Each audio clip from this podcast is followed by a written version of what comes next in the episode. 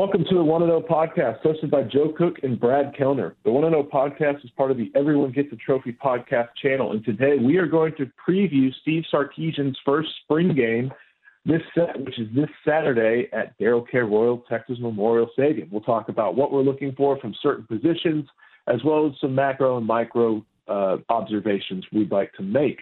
Listen to both our show and Everyone Gets a Trophy, hosted by Kevin Dunn and Scipio Tex subscribe to our channel wherever you get your podcast, and please leave a review to let us know what you'd like to hear us talk about. If you'd like to contact us directly, send us emails at everyone gets a trophy at gmail.com. That's everyone with the number one gets a trophy at gmail.com. And of course, our show would not be possible without the following sponsors. Audio visual consultations. If you want to spruce up your home TV setup, you got to do it with the best. That's AV Consultations. Locally owned and operated here in Central Texas since the 1980s. Nobody does it better. Make sure you get your TV setup done by the time real Texas football rolls around this fall. Give them a call 512 255 8678. And the One to Know podcast is also brought to you by Altstadt Brewery, Altstadt Beer.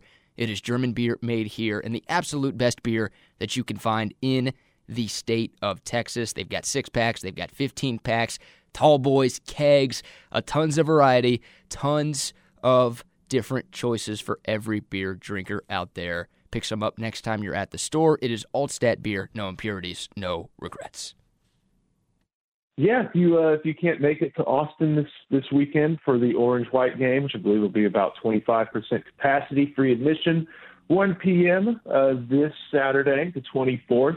Uh, looking at my USGA calendar on my wall, the U.S. Women's Amateur Four Ball Championship also begins that day. So hey. a little competition for the Longhorn Network. Uh, but no, it, this is uh, is I'm excited for this. And, and spring games normally are you know it's it's like every other spring literally. It's a time of new growth and seeing what's new and, and coming for the and upcoming for the upcoming year. And that's no different with with Texas football under Steve Sarkisian and also in its first spring game since 2019 remember last year the COVID-19 pandemic was uh, been in uh, was has been here for about a month at least all the effects of it. And uh, that resulted in no spring football practices ahead of installing two brand new systems under Tom Herman. Now, uh, Steve Sarkisian is here, has replaced Tom Herman, also installing new offensive systems, but he's had 14 spring practices to get that done, and, and number 15 will be uh, this upcoming Saturday. So just just good to have it back. I know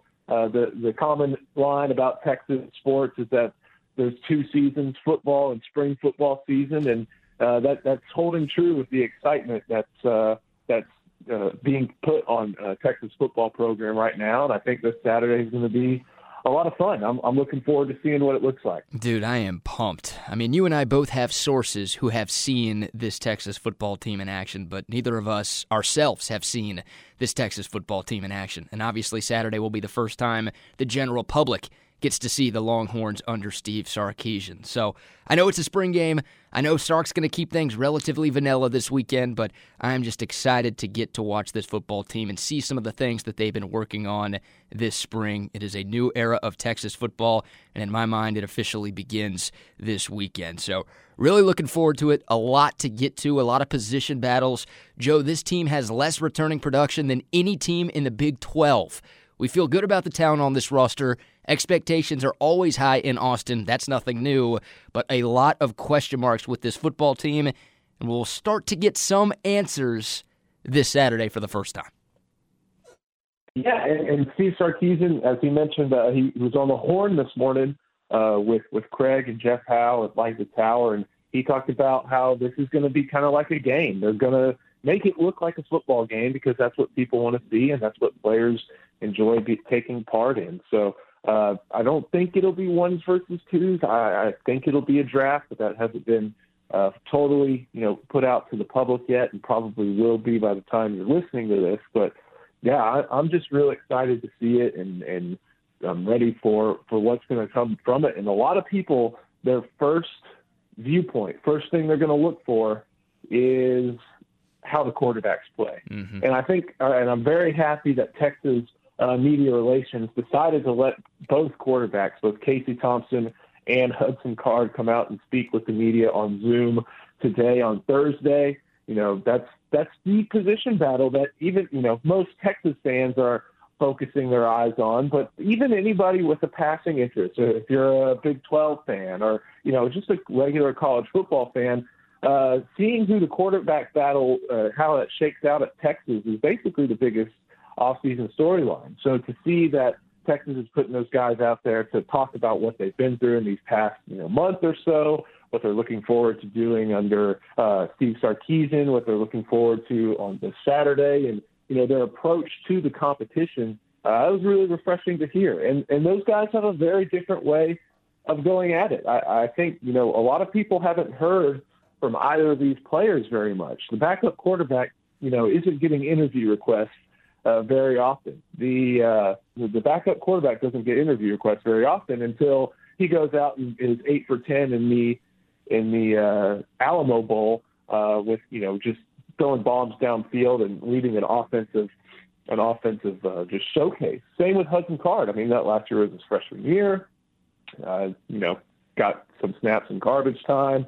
I uh, haven't heard from him, uh, you know, speaking since he was back at Lake Travis and doing TV interviews and you know going to All Star games and stuff like that. So it was good to hear both of them. And like I said, they have very different approaches in, in how they they speak and and how they uh, you know carry themselves. And and Casey Thompson has just a there's a confidence about him, and I almost said quiet confidence uh, but I don't. I don't think it's quiet confidence. I don't think that's the right word. I think it's it's it's maybe mild manneredness. Hmm. But you can tell when when talking with him, and even going back to that Alamo Bowl post game, like there's a lot of self. He's very sure of himself, very sure in his ability, and that all everything that he has done in order to get him to this point of you know first being the backup quarterback at Texas, then being you know in competition for the starting quarter. He's very sure of everything that he's done so far in his career. And then Hudson Card, you know, not not as talkative and uh, you know, gave a lot of the stock, you know, good teammate, good freshman uh, media answers, but a guy who's very who sounded very process oriented and you know, and someone who has been in similar situations working to be a quarterback battle, uh, was was kind of in one back at Lake Travis mm-hmm. and now is you know, also understands that he's a redshirt freshman and that it's it's not easy for a redshirt freshman to be the face or a vocal guy, and and seemingly kind of understood that and and how he dealt with the media while still mentioning you know his confidence, his ability, and learning under Steve Sarkisian. So I was I was really pleased to hear what they had to say, and uh, what I think you know one of the things that everybody's going to be looking for is not just what they say, but how they play and then how they carry themselves on Saturday and what plays they make, what plays they don't make, what plays they miss, all that sort of thing. So uh, it's very good to hear from them, and, and I think that's what what everybody's going to be looking for. So I, I think everybody's going to be looking at quarterbacks. But Brad, what are some of the finer details that you kind of want to see? What are some maybe you know more micro things that you're going to look at to try and figure out to see you know how the quarterback battle is going. Uh, you said it right there. I'll be watching the quarterbacks. Everybody is going to be watching the quarterback battle this weekend, and not just folks in Austin, but folks around the country. A couple of disclaimers before I answer that question, Joe. I think most Texas fans realize this. It's not going to be perfect on Saturday. Nowhere close to perfect. I mean, these quarterbacks are both works in progress. These aren't players working in a system that they've known for a year or two. These are players working in an entirely new offense with new terminology, and they've had about a month's worth of work. So it's not going to be perfect. And apparently, Steve Sarkisian has still been installing more and more of the offense as spring progressed. So it's not like you know, they got the whole offense at the start of the spring. They've been working on everything since practice one, and they've just been working on the same stuff over and over again. No, Sark keeps adding more and more to these guys' plates. And once again, they've only had a month to work on this stuff. So if you don't love everything you see on Saturday, I don't think that's cause for concern. I don't think that's reason to push the panic button. These guys still have the summer, and they still have fall camp to figure some things out before the regular season rolls around. Second disclaimer another thing, Joe, that I think everybody realizes Sark isn't going to make an announcement next week. Like, even if one guy absolutely balls out on Saturday and the other guy looks terrible on Saturday, Sark's not going to go into the post game media availability or just his next media availability and tell us, hey, this guy won the job. Competition's over. He's going to wait until late into fall camp, maybe even game week, before he makes an announcement on who his starting quarterback is going to be.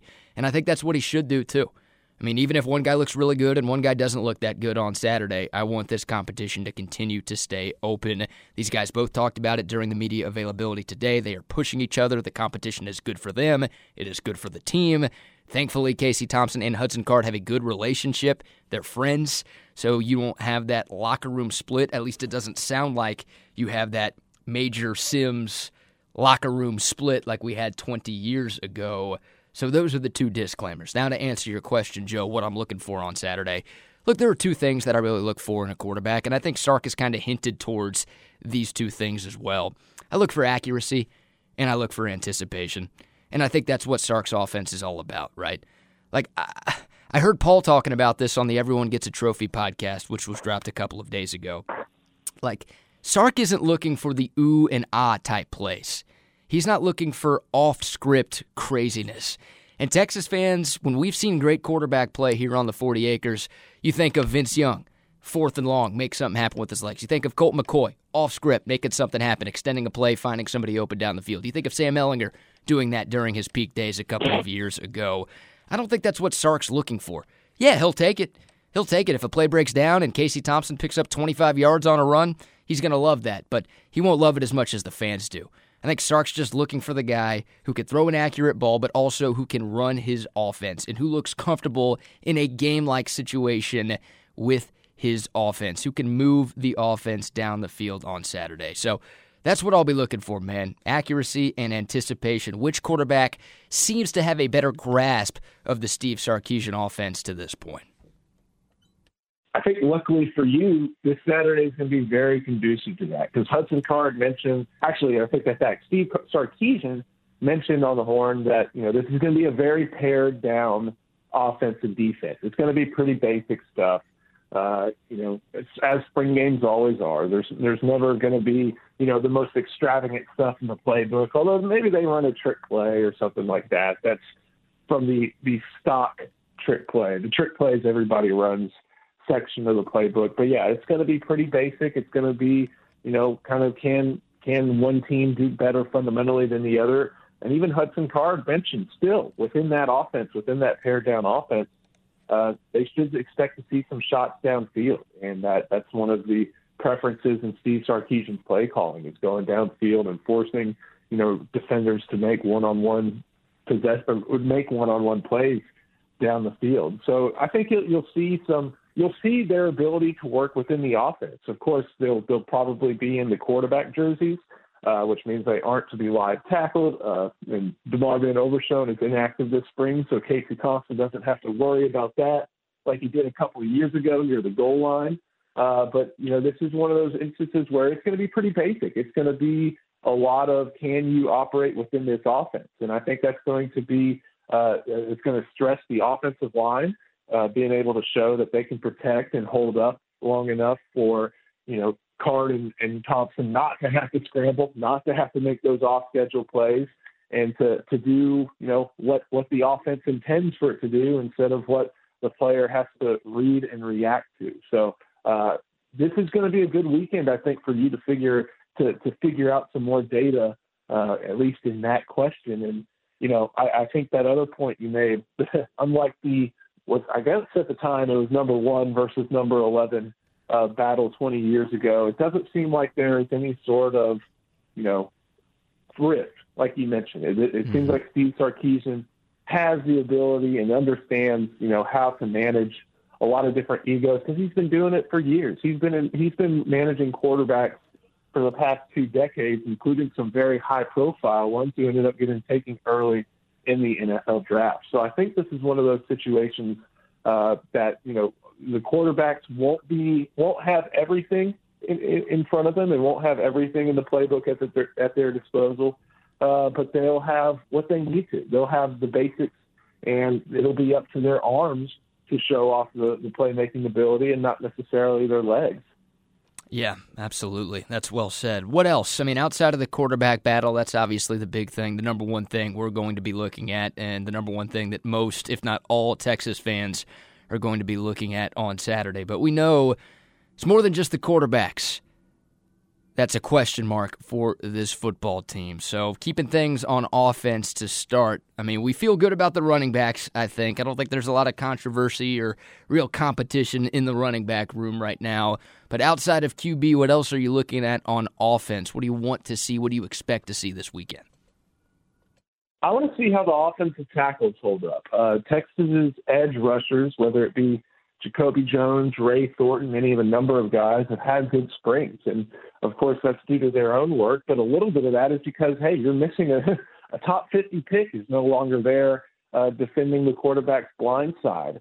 Uh, this is going to be a big test for uh, the, the offensive tackles, guys like Andrej Karic, guys like Christian Jones, uh, even guys like Jalen Garth, uh, to, to show off what, what they're able to do protecting whoever plays quarterback's blind side. And that, that's a huge premium position. That may be, you know, right behind uh, quarterback, the second most important position to watch this upcoming weekend. So that's what I want to see. And not just in the pass protection side, but in the run blocking, because we saw Sam Cosmi be pretty stout in run blocking. I know some of the NFL uh, evaluators who, who always pop up this time of year and who knows how, uh, how reputable they may be uh, I saw one the other day talking about how there wasn't a lot of uh, technical uh, showcase with with Sam Cosmi, but he just he just beat people. He just would force people uh, away from the play, and that was whether in run passing or or run blocking or pass blocking. So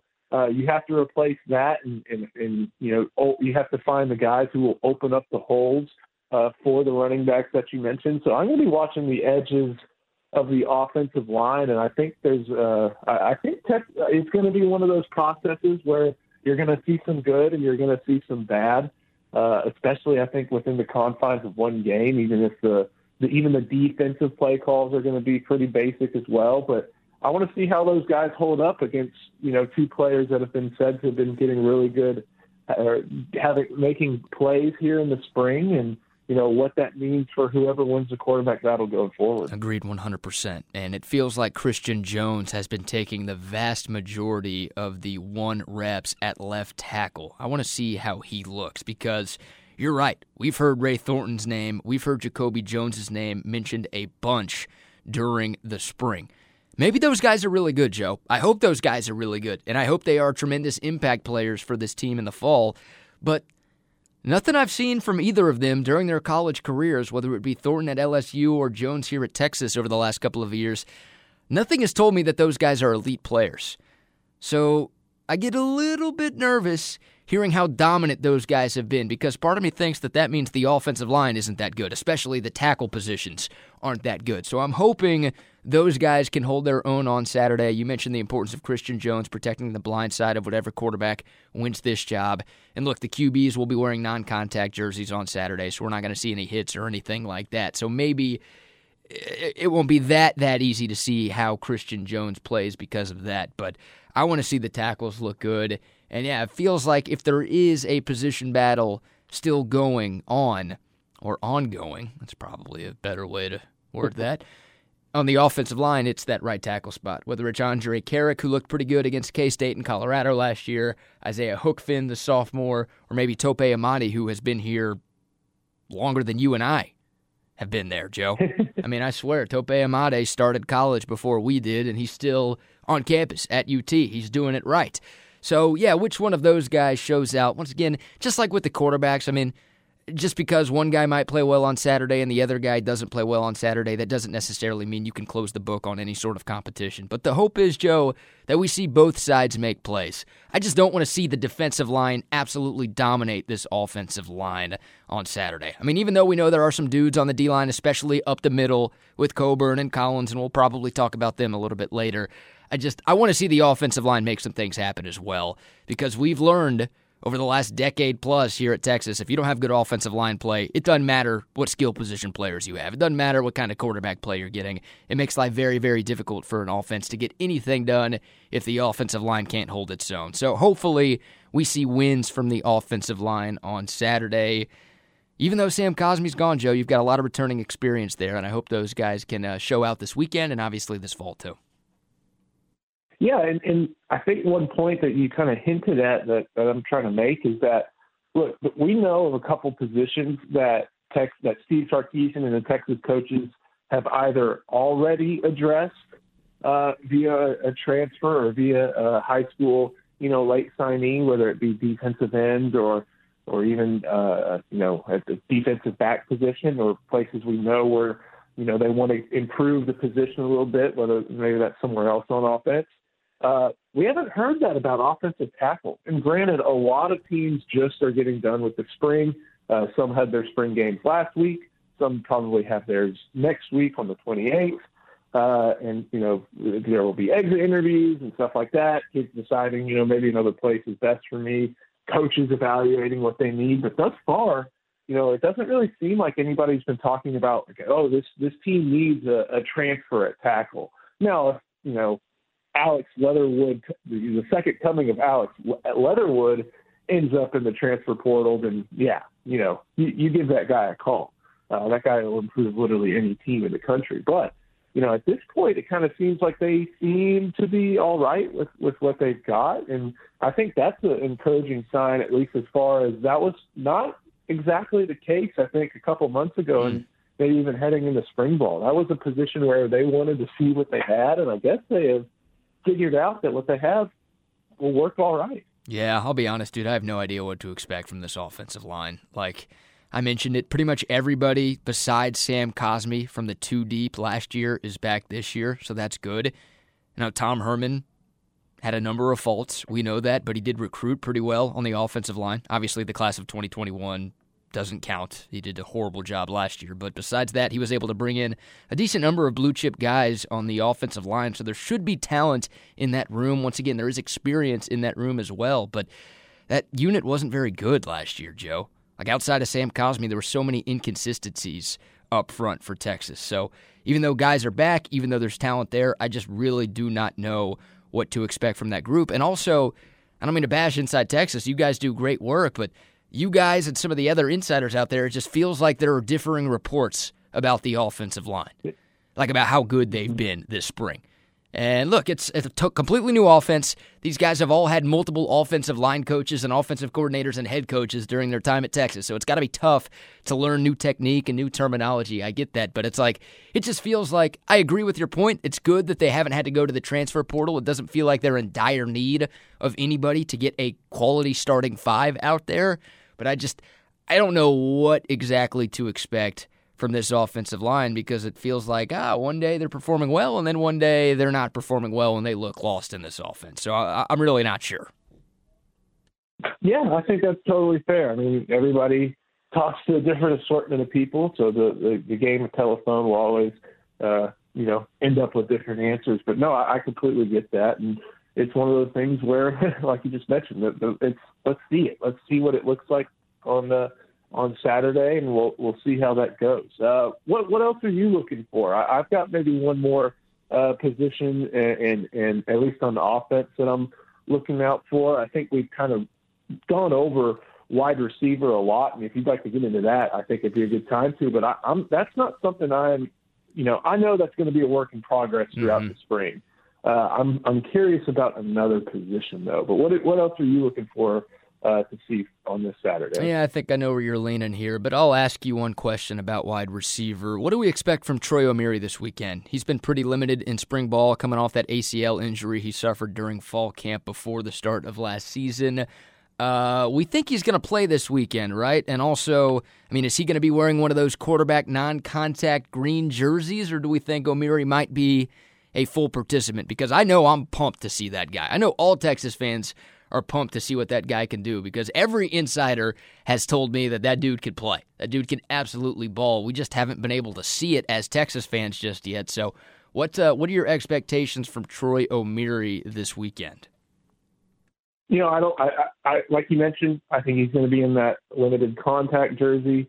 Uh, I think he even tweeted out the other day he'll he'll be limited in the number of snaps he gets, and I have no problem with that. I, I am like you, like you said. I am excited to see you know, just what he looks like. We never got to see it other than maybe some videos posted on the Texas social media accounts, and and that's about it. So, uh, as far as plays, you know, I, you know, I don't want him going over the middle because football is a game of reactions, and, and sometimes people they may see green, but uh, that's that's the opposing team, and you know, I don't want him to to get popped. I, I bet you may see him get some some Collin Johnson like deep balls where you know he's he's going up to make a play and and uh, you know use his size in order to body up the defender. Maybe you'll see him get some deep routes because, as as I mentioned, Hudson Card talked about they like taking shots downfield, and that Steve Sarkisian's one of the big things he does with his offense. So I, I don't want to. I mean, I'd love to see him maybe land a catch, maybe land a catch or 2 mm-hmm.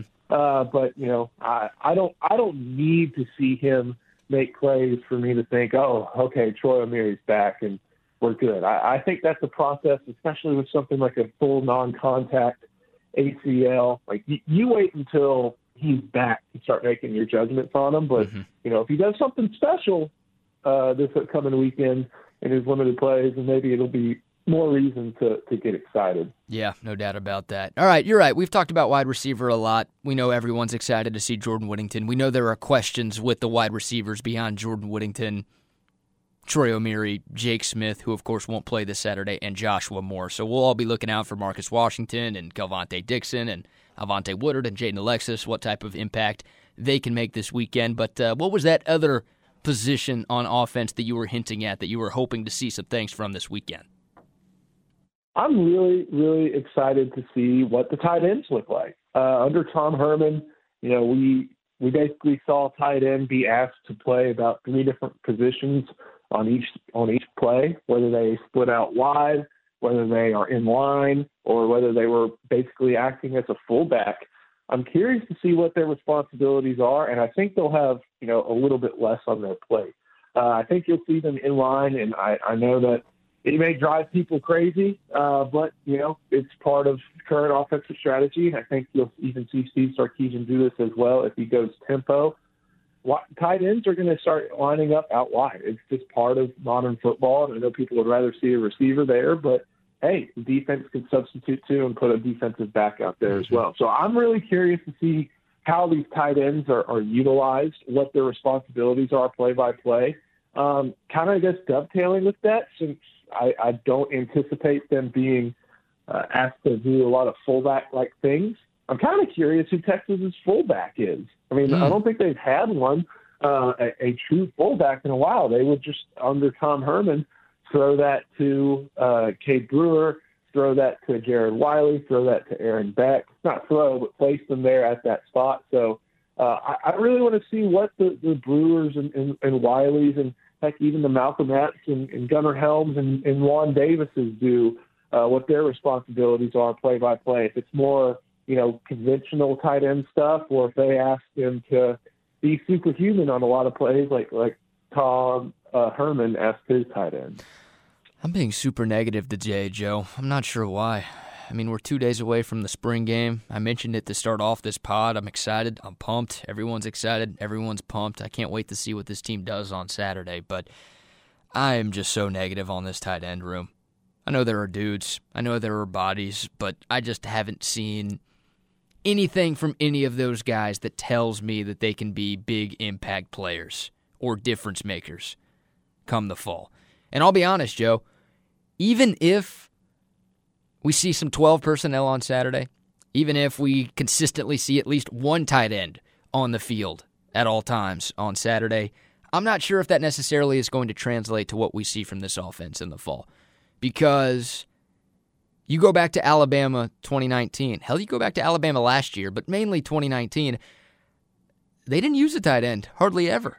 Now, they had four first round wide receivers, and Henry Ruggs, Jerry Jeudy, Jaylen Waddle, and DeVonta Smith. Texas doesn't have those. But Joe, I feel better about Texas's first four at wide receiver than I do about any of these tight ends. And I think Sark has made it a point of emphasis. He's mentioned this a number of times since taking the Texas job, and we saw him do this at previous stops. He's going to put his best 11 on the field. And I just don't know if any of these tight ends would qualify as a best 11.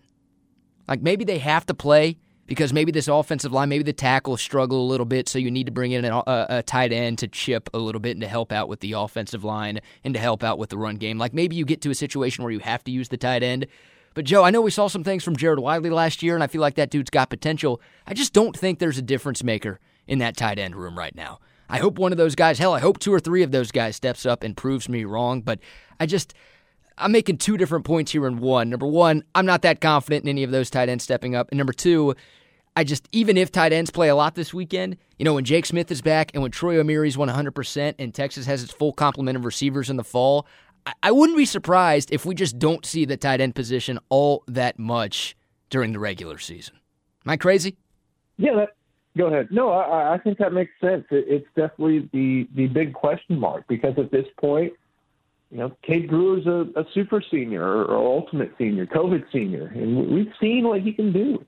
Uh, Jared Wiley is what this is his third year in the program, limited, but you know, uh, what you're you're basically asking like what steps, what room do these guys have to improve? And your answer seems to be, uh, you know, doesn't seem like there's a lot. And I think that's really, you know, I think that's a, a fair estimation of the position because, you know, if someone was a playmaker, he probably would have been used for making plays over these past couple of years instead of somebody else, and that just has not popped up yet. And, and, and so I, I understand your apprehension uh, with the position. Hey, that's why it makes it all the more important to see what they do. Are they mm-hmm. just going to be used for for blocking? Uh, are they going to be any sort of constraint in, in the passing game? Or are they going to be an active part of the offense? I think we've seen that, you know, a an average tight end can can it doesn't hurt your offense, doesn't help your offense. Elite tight end uh, can take your offense to the next level. Uh, I don't think Texas has one of those. Uh, that sounds like you don't believe they have one of those right now, uh, uh, for sure. So I think just finding out where the baseline of that position is is going to be a, a big thing to watch. And, and also, like I mentioned, just what they're asked to do. Are they asked to be superhuman again, which I don't think will happen, or will they be something more in line with uh, what other uh, why tight ends are, are asked to do. Yeah, um, that's kind of all I got on, on the offensive side of the ball. So, oh. what do, what do you have? What anything else remaining on Steve Sarkisian's area of expertise? Yeah, I will add this. I think I've got some PTSD from Tom Herman's emphasis on having a tight end on the field at all times. And you're right, maybe trying to use them too much or use them in spots where they're not comfortable or where their skill sets don't necessarily translate into success. I think that's part of it, but man, I hope next week, Joe, when we do our spring game recap pod, that I can admit that I'm wrong. And look, maybe I won't be really fully wrong until the fall, but I do hope one of these tight ends goes off on Saturday. And like one of our big takeaways from the spring game is that, damn, we might have something really, really special at tight end. I hope that is the case. But uh, yeah, just I'm not super optimistic about that. But no, I think that's it offensively, man. I mean, excited to see what Sark can do you know, even though it's going to be vanilla this weekend, he admitted as such.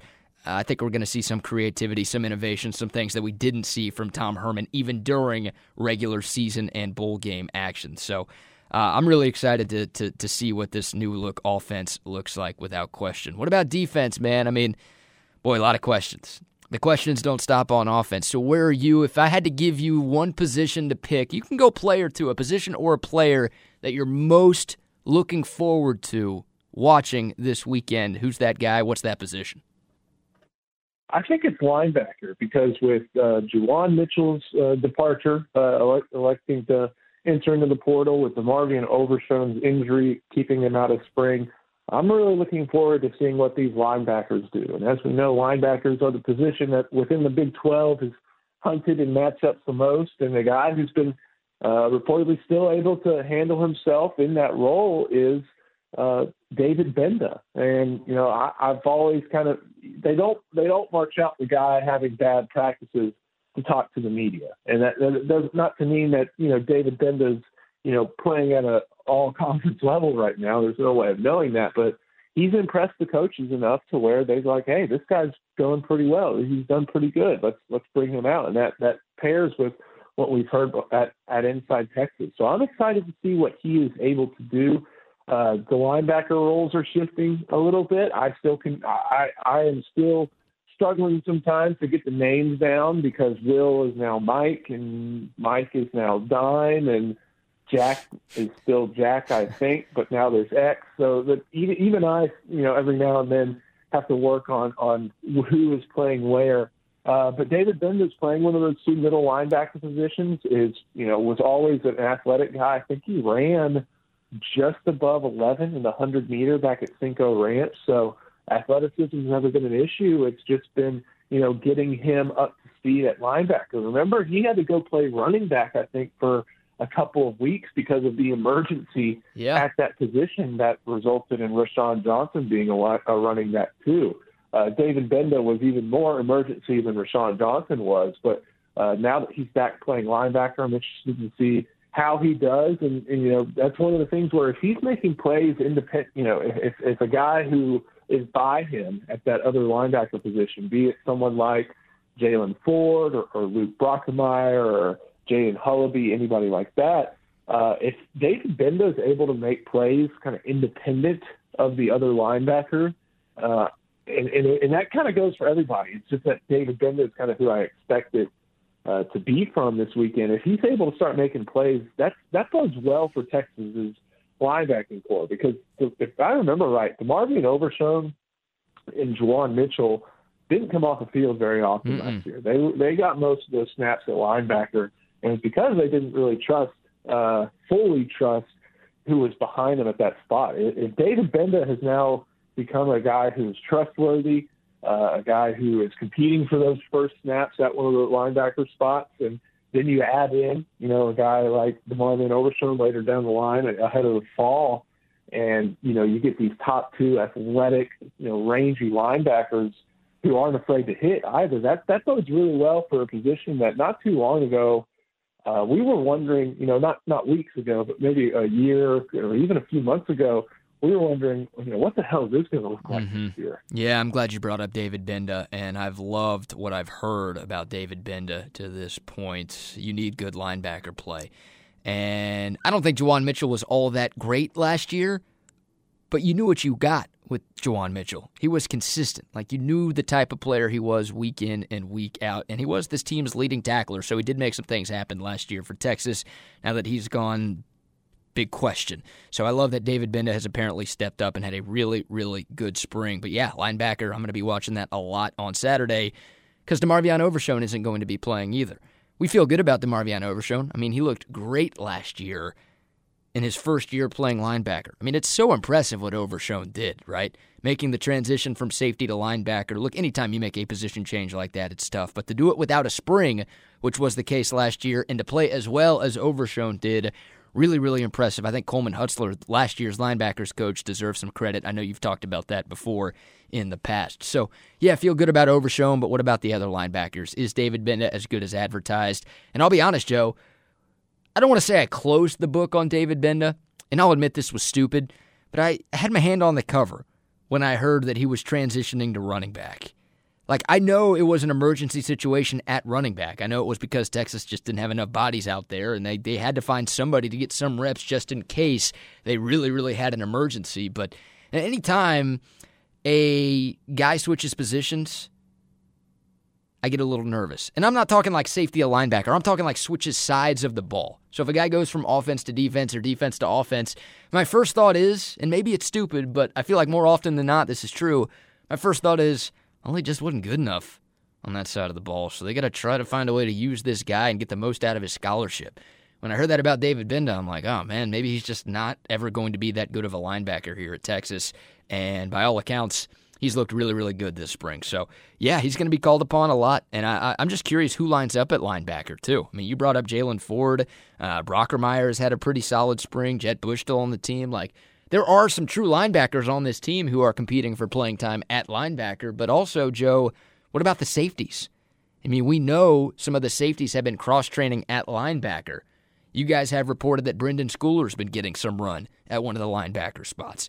Uh, Tyler Owens has been reported, and I think he tweeted out himself, kind of hinting towards getting some run at linebacker. So, not only like which of the true linebackers step up, the David Gbendas, the Jaylan Fords of the world, but also who is lined up at linebacker this Saturday, and do we see Pete Kwiatkowski using a bunch of different guys at those linebacker spots to try to ensure that he's able to get his best 11 on the field? Yeah, it's, it's funny you brought up Schooler and Owens because while I don't think this is going to be a weakness for the team, it's still an ongoing battle because uh, Foster seems to pretty safely have one of those safety spots down uh, as being his. Uh, Adam, Chris Adimora and Anthony Cook are both having good springs playing at that nickel spot. So that free safety position is pretty interesting. And, and Jerrin Thompson and Brenden Schooler have been the two guys going back and forth there. Uh, you mentioned, uh, you know, Tyler Owens and and Brenden Schooler uh, playing a little bit closer to the line of scrimmage. I don't know if that's them shifting a linebacker, uh, you know, changing their position as much as it is maybe being involved in, in a certain package uh, in, in certain situations. I don't think those are full time shifts, but I think it also shows that Pete Kwiatkowski is is willing to, to tinker and, and do some more. You know, not have guys just pigeonholed into certain spots. He's willing to say, hey, if you're able to help the team better here in this spot, well, hey, you might want to think about doing it. So, mm-hmm. uh, but it's I, I do think that shows that as far as Kwiatkowski goes, but. Uh, safety's going to be interesting to watch. That's that's another position I'm watching, but it, as opposed to to linebacker and wide receiver, it's not a position I'm watching with concern. It's kind of, it's a position I'm watching with optimism because I was really impressed with with Jerrin Thompson toward the end of last year, uh, especially knowing what I knew about him coming out of Lufkin High School, just a, a competitive guy who was always going to keep his head down and work and was rewarded early in the year, uh, or excuse me, late in the year with playing time and even made a couple plays in those last two games, including an interception. So uh, I, I'm I'm very interested in seeing how the safeties do, not only just how they play individually, but what the unit looks like too, because I think uh, also with Steve Sarkisian on the horn, they asked him about pairing, you know, Pete Kwiatkowski's front with, with Terry Joseph's uh, defensive backfield. Mm-hmm. And I think what you'll see uh, on Inside Texas in, in, in either today or in the coming days is a little bit of detail about that and, and about how, you know, this is going to be really vanilla. Don't take everything you see from the safeties as what's going to be happening every day come Saturdays in the fall. Uh, but that means, you know, you got to see these guys execute the fundamentals. If they're going to be running the similar stuff on a play-by-play basis, you want to see them execute those fundamentals. And I think so far all these safeties have done a good job of it. So uh, definitely not a position I'm watching with concern, more of one with interest. And at the same time, you know, have fun watching some of these positions that you know are in good hands. Like I, I'm, I'm pretty confident B.J. Foster knows what he's doing out there at safety and is a, a plus for this team. Just because he's not in a position battle, or you know, just because a guy like I don't know, say uh, Keondre Coburn or Alfred Collins aren't in like pure acute uh, position battles. I'd still take note of them and see like, okay, this is where there's going to be a strong suit. Mm-hmm. I think honestly, free safety could be one of those positions. It's not as solidified in that regard as much as others, but they've got two guys who know how to play football, know how to watch things from the back end, and know to dive down and make plays with, with guys like Jerrin Thompson and Brenden Schooler. Yeah, competition is great, but it's even greater to know who you have starting at each position. And there are a few guys on both sides of the ball that you know will be starting for Texas, and those are the biggest impact players. Those are the best players, right? The guys who have pretty much locked down starting spots at this point. For the record, Joe, I hope this is the most tinkering – that Pete Kwiatkowski and Steve Sarkisian have to do during their Texas careers. Now, I think Pete Kwiatkowski during his time at Washington had less talented defenses than the defense that he has at Texas right now, but he's having to replace so much from last year's team, and there's a lot of cross training, and there's just a lot of, I should say, a lack of depth at a lot of positions on this defense. So he's got to tinker and try a bunch of different things to maximize this defense and get the most out of this defense. And I think he's going to do a good job for a number of reasons. I think he's a great coach. And Joe, how many times in a row have we seen a first year defensive coordinator have a ton of success at Texas? The first year never worries me. it's always year two, and really it's year three that kind of freaks me out. Hopefully, PK can break that trend. But yeah, I, I, just think there's a lot of tinkering. Like this might be the hardest coaching job that these coaches have to do because there's just not a ton, like by Texas standards, there's not a ton of proven talent at a lot of spots on this roster. I'll tell you what though, Joe, if there's one player that I'm going to be watching the most on defense this Saturday, it's Brenden Schooler. Because he apparently has gotten better and better and better over the course of this spring. And the really one bit of footage that I've seen, and the one bit of footage that every Longhorn fan has seen from this spring, was the Bijan Robinson highlight run from the first scrimmage that was tweeted out by Jaden uh, Blue a couple of weeks ago. And Brenden Schooler, I know people were excited about his recovery speed and the fact that at the end of the play he was able to track down Bijan Robinson and force him out of bounds around the 10 yard line. But he took the worst angle, one of the worst angles I've ever seen. And he just looked completely lost on that play. And I brought it up earlier when guys switch positions. I know Brenden Schooler played safety his freshman year at Oregon, and he actually was pretty good. He had four picks as a safety at Oregon. But when a guy switch, switches sides of the ball like Brenden Schooler did, I, I sit here and think, all right, well, he probably wasn't very good at wide receiver, and that probably also means that Texas doesn't feel very good at safety right now. And I keep hearing that Brenden Schooler's getting more and more run and getting more and more playing time. Like that's good that he's playing well apparently, but it also like I think I've got more nerves about safety than you do. So I'm making two points here. Number one, I want to see how much Brenden Schooler plays with the ones. Number two, where Brenden Schooler lines up. And then my other point is like, is it good? And I'll ask you this question: Is it good for Texas that Brenden Schooler is getting a lot of playing time and getting as much run with the ones at safety as he apparently is? Or does that mean that, you know, the Jerrin Thompsons of the world, the Tyler Owens of the world, the other guys that I think, you know, if you asked Texas fans at the end of last season who was going to be the free safety, you'd probably pick one of those two cats. Does that mean that maybe those guys aren't progressing the way that we wanted them to progress?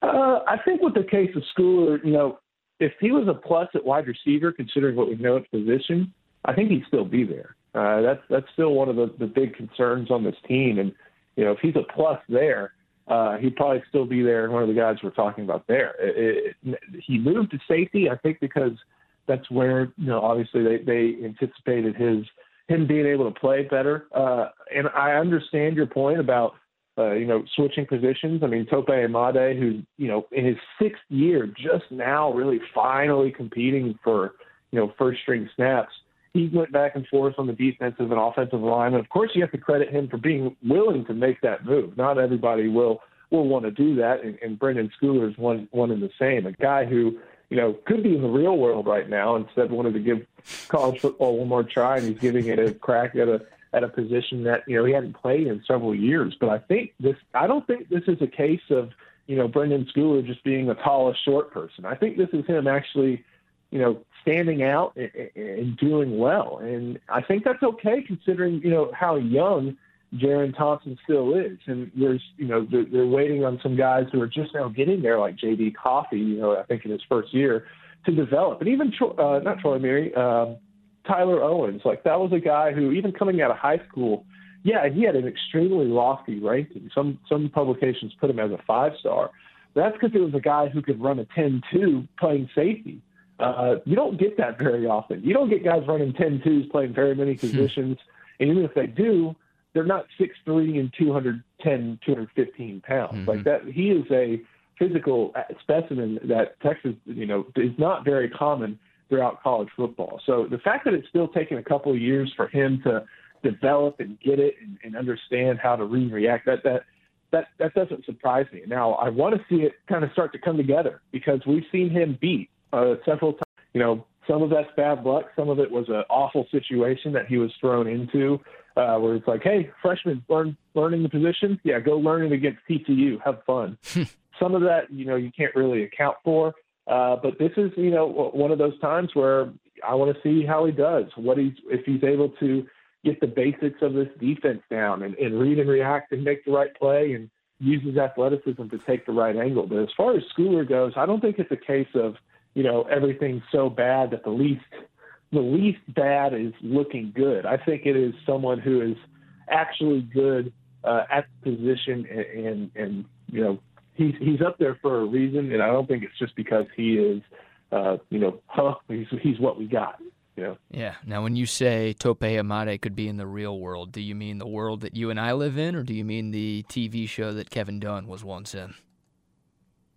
Uh, you know what? I, I really don't know. I, I don't know Tope. Uh, I don't know his personality well enough, but you know when you when you gather 85 scholarship guys and 110 total, when you throw in some walk-ons, maybe there is a guy who ends up uh, you know on in that line of work uh, reality mm. TV instead of reality. Yeah, so, I might have to know. ask. But uh, I, I, don't think is that guy. If I had to pick a wild guess, I might have to ask Sark or one of the players like which current Texas player would fit best on a reality TV show. Now, I might have my media privileges revoked, and I might not be able to ask any more questions for the rest of my life. But I'm kind of curious. Which guys have the personality on this team? I feel like we've known a couple of guys over the last few years, but with so many departures, I want to know like the leaders, but also the personality guys on this football team. Very random sidebar there, Joe. I'm not sure how you respond to that, but you're a consummate pro, so how are you going to respond to that? Well, is there anything else with football that we want to get to? I know Sarkisian mentioned, like I said, pared down, going to be pretty basic. Uh, we we hit the the position groups that are doing well last week, and we've highlighted the position groups that are uh, that we want to see stuff out of, whether good or bad, this week. Uh, I'm trying to think. You know, uh, you know, it's going to be what 25% capacity, first come first serve. Yeah. starting at 1 p.m. Do you think they'll uh, fill up the 25%? Like, I'm honestly speaking from personal experience. I shouldn't say personal experience. I'm just making this selfish, making this about me. But like we've got a pregame show before the game on Saturday. So the game itself kicks off at 1. You'll be able to listen to it on the horn. Of course, it'll be on LHN on the TV side too. But we're doing a pregame show, Bucky and me from 12 to 12:45. And my plan is to book it from the station to DKR and hopefully get there, maybe not exactly by 1 o'clock, but, you know, maybe get there 105, 110. Joe, do I need to be worried? Like, do we think Texas is going to get 25,000 people at DKR on Saturday? Has it ever on a spring game, like even without any restrictions? Yeah. And, and that's that's saying that you know I, I think most spring games are you know open entry, so they don't really do well to uh, tabulate who how many people make it in. Um, I can't ever really recall a spring game having more than thirty thousand people and in, in you know non-pandemic times. I mean, mm-hmm. just think of it this way: whenever Tom Herman was hired back in uh, 2017 that first game against Maryland, that 11 a.m. game, new excitement, new coach, you know, U of H, national championship at Ohio State, all that. They didn't sell out that game, hmm. you know, and that's supposed to be the most exciting time. First coach, riding the buzz, riding the wave, all that. Of course, we know that game ended, but still, even before the game, you would have expected a lot of people there, and I think that indicated, well, show me a winner. Huh. I think combine that with pandemic and, and all the different stuff, I think you're going to be good. I okay. think you will be able to find good seats and uh, maybe get some pluckers or torchies hey. or Austin's Pizza or whatever you're looking for. Or uh, I don't know if they sell Altstadt in the stadium, but maybe they have another type of beer there if you're looking for that. So I, I think you should be able to make it. Now that by 105, I don't know if uh, that may be a little aggressive. That may mm. include some uh, some some pretty uh, I don't know if you want to be telling uh, your parents how you drove on Mopac to get to the stadium in 15 minutes from from the Horns uh, uh. studios, but I think you'll do good and you'll be able to find a seat pretty easily and uh, see what it's uh, see what the new the new system looks like for yourself in person. Yeah, I'm excited, man. I'm excited to see the team. I'm excited to see the coaching staff. I'm excited to see the south end zone as well. I know it's not completely done, and unfortunately the new Godzillatron or whatever we're supposed to call the new scoreboard. Apparently, that's not going to be operating this Saturday. It's not quite done just yet. So, kind of bummed, but we'll at least get to see uh, what the south end zone looks like in person, which will be pretty cool. But no, man, I'm excited. I mean, one one final quick thought, and you can comment on this if you want. We didn't talk about the corners really. Um, I'm just I'm looking for technique from the corners. Just what do they do when the ball's in the air? Mean, how many times have we had to talk about that over the last decade, Joe, where Texas corners seemingly panic when the ball's in the air, they don't turn around and or they get handsy with wide receivers. Hopefully, the Pete Kwiatkowski, Terry Joseph, Blake Gideon combination can coach that out of these guys. And hopefully, you don't have the deer in the headlights look that often from the corners this weekend, but obviously, more importantly, this fall, too. Yeah, exactly. I, I think that, you know, corner we don't talk much about corner just because we think there's pretty good stuff there, whether that's be all the experience, even a guy like Kitan Crawford who's playing very well. So I think that's, you know, just a position where there's confidence, but I agree with you. Maybe we don't see that this Saturday uh, or maybe we do, considering how many uh, deep shots Steve Sarkisian may take and, hmm. and really make those guys prove their worth right away. Uh, but yeah, I'm I want to see that too going forward, and yeah, it'll it'll just be good for you know this may be the last time DKR is in these uh, restricted times. I think uh, if everything goes to plan, that you know people will be able to fill up the stadium as as they had in years past, and uh, the athletic department certainly plans that way, and I'm, I'm looking forward to to that. So you know maybe this is the last time we we gather without as many people as possible gathering in Darrell K. Royal Texas Memorial Stadium. No doubt. The spring game has sprung. Can't wait. All right. Anything else, Joe? We good for the day? I think we've done it. I think we've done it. I think uh, you know we'll, we we uh, we'll hit on baseball next week in a, in a little bit more of a review, but I think everybody knows that this is a very, very a, a huge series with implications in the Big 12 yeah. because after marching pretty easily through the bottom half of the Big 12, uh, and there's a pretty clear line between where the top and bottom half of Big 12 is.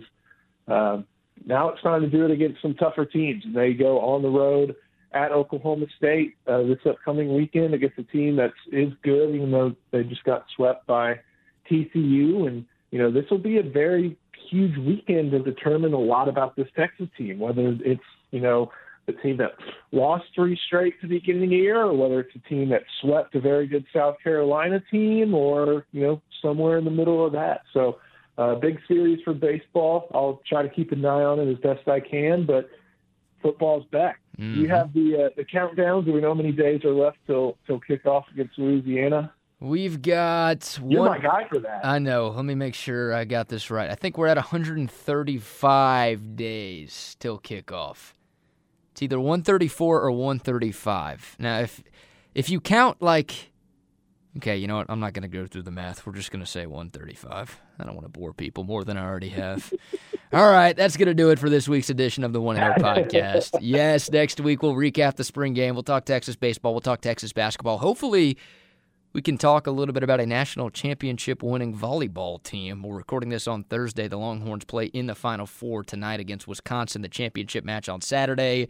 Hopefully they get there. If not, still a hell of a season for Jerritt Elliott nonetheless. But uh, that would be cool too. So hook 'em ladies. Hopefully they can get the job done up in Omaha. But that's going to do it for this week's edition of the One and O podcast. Be sure to follow Joe on Twitter at JosephCook89. Check out the great work that he and the Inside Texas crew does over at InsideTexas.com. You can follow them on all social media at Inside Texas as well. And you can follow me on Twitter at Brad Kellner. Listen to the triple option with RBKD weekdays from 3 to 7 p.m. on the Horn and online at hornfm.com. Thanks again to our sponsors, Audiovisual Consultations and Altstadt Beer, and many thanks to you. We appreciate the continued love and support of the One and O podcast. This would not be possible without y'all, so thank you very much. Until next time, y'all stay safe, y'all stay healthy, and hook 'em.